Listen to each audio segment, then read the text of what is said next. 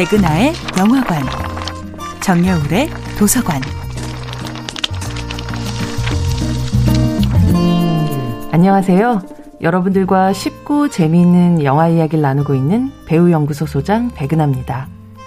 이번 주에 만나보고 있는 영화는 문현성 감독, 배두나 하지원 주연의 2012년도 영화 코리아입니다. 이 영화는 46일이라는 단기간에 남과 북이 단일팀을 이루어 쟁취한 믿을 수 없는 승리에 이어 배두나와 하지원이 연기하는 두 선수의 믿고 싶지 않은 이별 앞에 먹먹한 채로 끝이 납니다. 그리고 뒤이어 실제 현정아 리브니 선수가 나란히 있는 단일팀의 사진이 뜨는 순간 영화의 감동은 배가 됩니다. 제 아무리 창의적인 픽션이라도 따라갈 수 없는 논픽션의 힘이 더해지는 것이죠. 영화 코리아는 당시 경기의 과정과 결과, 리브니가 간염을 알아서 체력이 좋지 않았던 상황 등을 시나리오에 반영했지만 실제 인물의 외모의 유사성에는 크게 집착하지 않습니다. 선수들의 이목구비를 비롯해 실제 아담했던 리브니와 그보다 큰 현정아와 반대로 그들을 연기한 배우 배두나는 하지원보다 훨씬 큰 키를 가지고 있죠.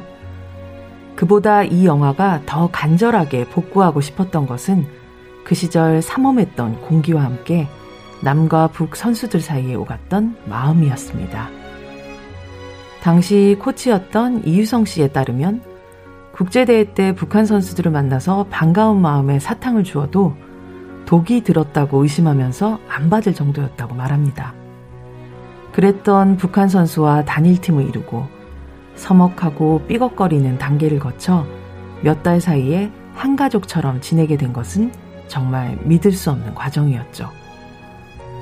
시상식 장면에는 남한의 애국가도 북한의 국가도 아닌 아리랑이 흘러나옵니다. 이 노래의 선정 역시 실화를 반영했는데요.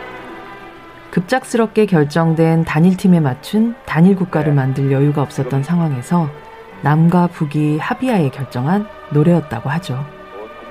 아리랑 아리랑 아라리오가 울려 퍼지는 가운데 북과 남의 청년들이 어깨 동무를 하고 함께 울고 웃는 그 공간은 더 이상 승부를 나누는 스포츠 경기장이 아니라 벅차게 마음을 나누는 평화의 장이었습니다.